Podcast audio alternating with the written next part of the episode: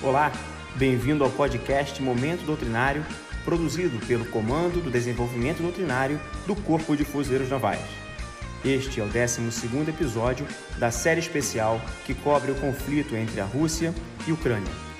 Nele, depois de uma contextualização estratégica e análise voltada para aspectos táticos e operacionais, conduzida pelo capitão de Mariguerra, fuzileiro naval da reserva Killian, serão tecidas considerações sobre comando e controle.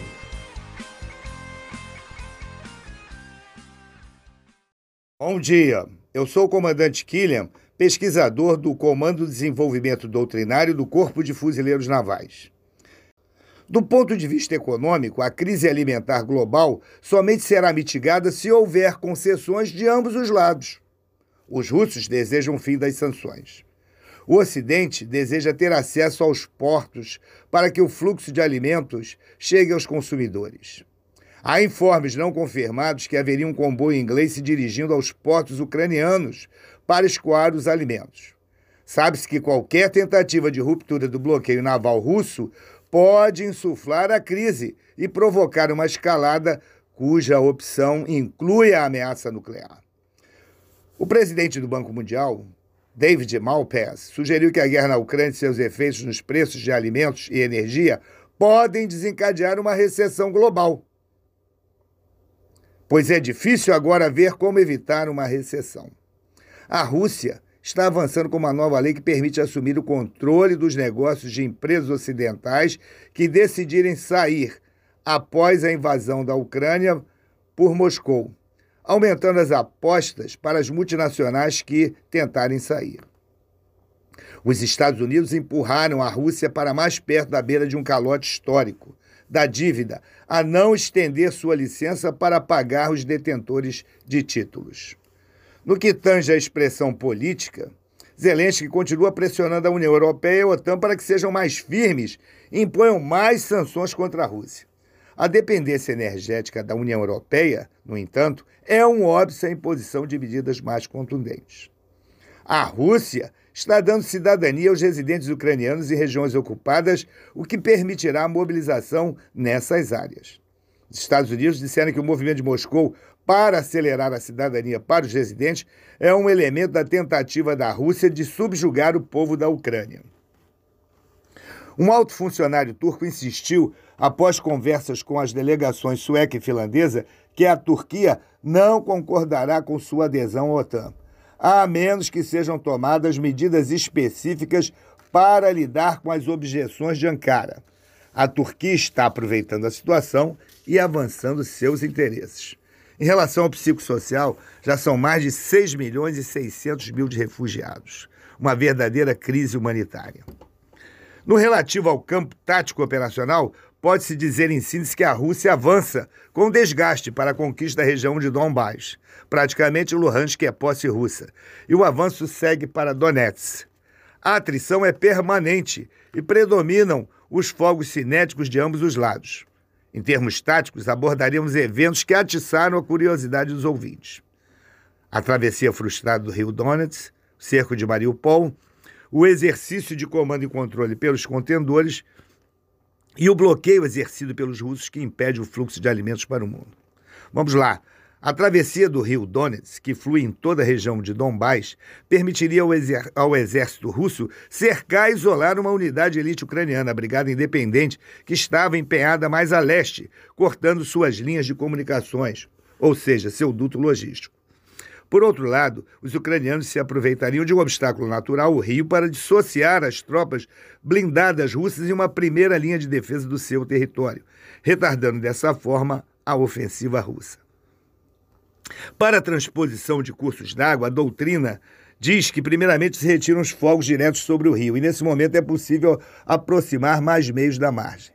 Depois, conquistam-se as elevações que tiram a observação do rio, impedindo a condução de fogos eficazes nas forças que fazem a transposição.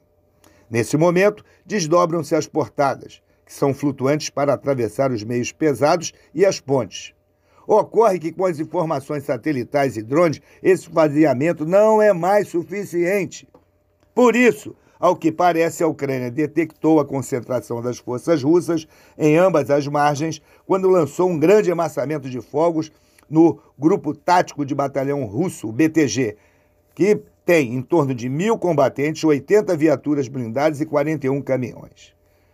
O poder de combate russo foi degradado em torno de 60%, o que tornou inoperante aquele BTG russo. Vamos falar agora sobre o cerco de Mariupol.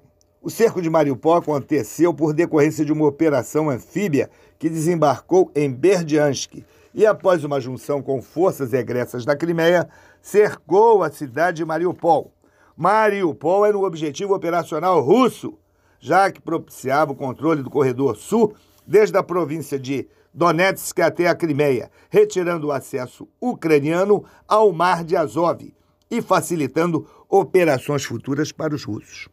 Em Mariupol estava concentrado o regimento Azov, integrado por voluntários que eram radicalmente contra os russos, que viviam na região de Donbás, e eram tidos por estes como os neonazistas que os molestavam.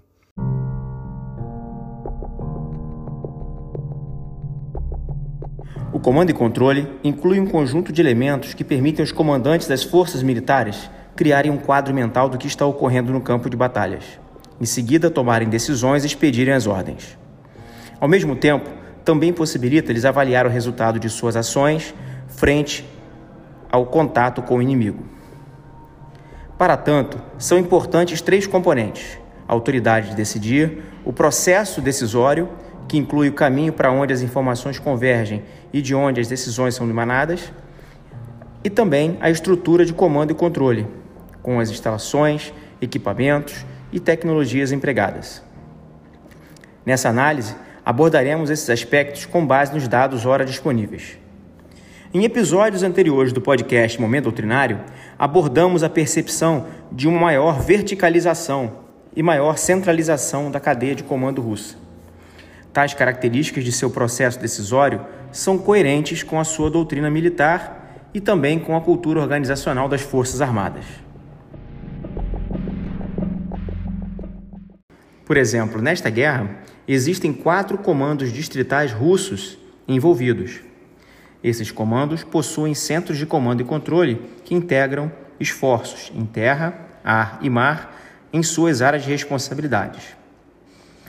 Além disso, as informações geradas por esses centros convergem para uma integração em nível estratégico junto ao Ministério da Defesa russo em Moscou, num grande centro de comando e controle, ali localizado.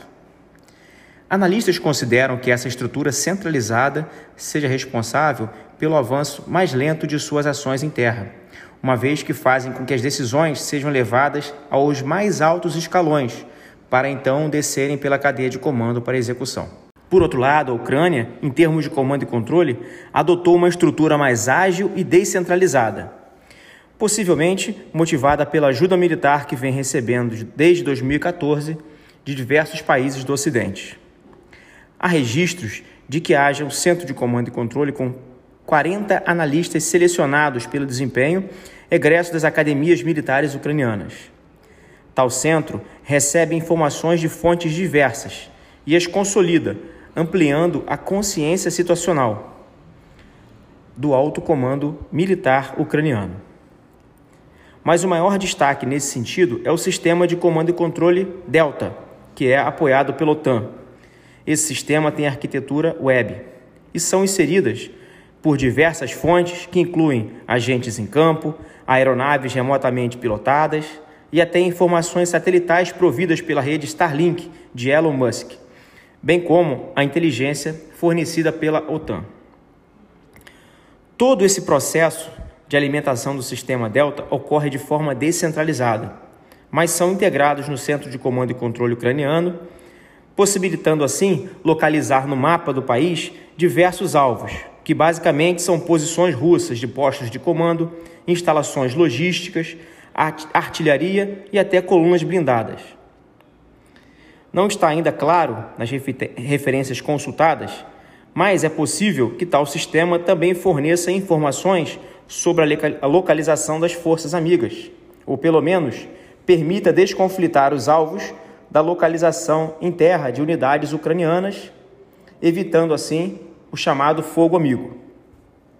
Graças a isso, as unidades têm grande agilidade decisória e podem rapidamente planejar e realizar ações de ataque aos alvos russos, em que pese a grande superioridade numérica do seu exército. Chama a atenção também uma das unidades ucranianas pela sua inovação. Trata-se da Aerorosvídica, uma organização composta inicialmente por voluntários especialistas em TI, que além de produzir seus próprios drones, também conduzem diversas missões, sejam elas de reconhecimento, vigilância, busca de alvos e até mesmo de ataque. Utilizando esse sistema Delta para planejar as missões, eles enviam drones de reconhecimento para confirmar os alvos, realimentando assim as informações contidas no sistema. E também planejam e conduzem ataques, ou mesmo observam os tiros de artilharia. Por ser um sistema web, a unidade também conta com uma equipe de defesa cibernética, garantindo assim a resiliência contra ataques hackers oriundos da Rússia.